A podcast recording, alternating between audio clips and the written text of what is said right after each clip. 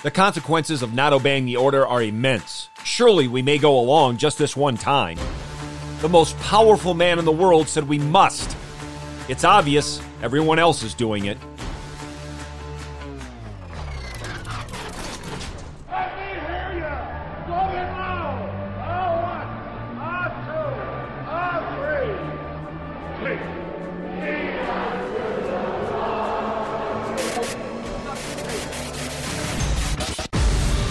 Welcome to In the Bullpen Up and Ready, a ministry of athletes abroad for Christ. The call has come. You need to get up and ready now. And look who's coming up. High fly ball into right field. She is gone. Polycarp, who had been Bishop of Smyrna, was martyred in the middle of the second century AD. And before he died, he said these words Eighty and six years have I served Christ, nor has he ever done me any harm. How then could I blaspheme my King who saved me? I am a Christian.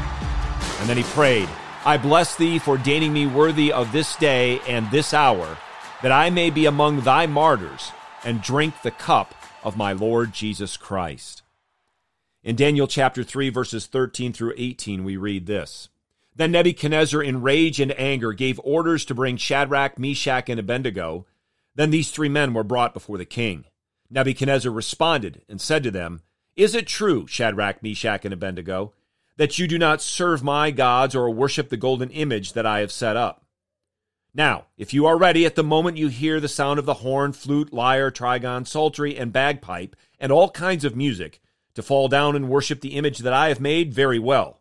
But if you do not worship, you will immediately be cast into the midst of a furnace of blazing fire. And what God is there who can deliver you out of my hands?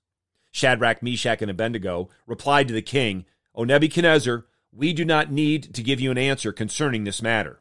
If it be so, our God, whom we serve, is able to deliver us from the furnace of blazing fire, and he will deliver us out of your hand, O king.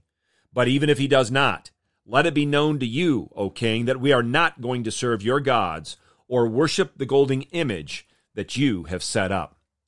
These three men recognized the sovereign power of God whom they served and worshiped. They recognized that he is able to deliver them. They had complete confidence, but not presumption. God hadn't revealed to them yet what he would do. But they knew that whether God delivered them or allowed them to perish in the fire, they were not about to worship anybody or anything except the one true God. They were saved from the fire by God, who sent his Son into that flaming furnace to deliver them. Are we willing to follow in the train of these three, of Polycarp, and of so many other disciples of Christ that died martyrs? Whatever man may do to you, King Jesus received the consuming fire of God's wrath so that you never will. Worship God alone, determined by the grace of God to drink the cup of the Lord Jesus Christ, whatever the cost. Get your eyes up, fixed on Jesus, the author and perfecter of faith, and be ready to deny yourself, take up your cross, and follow him.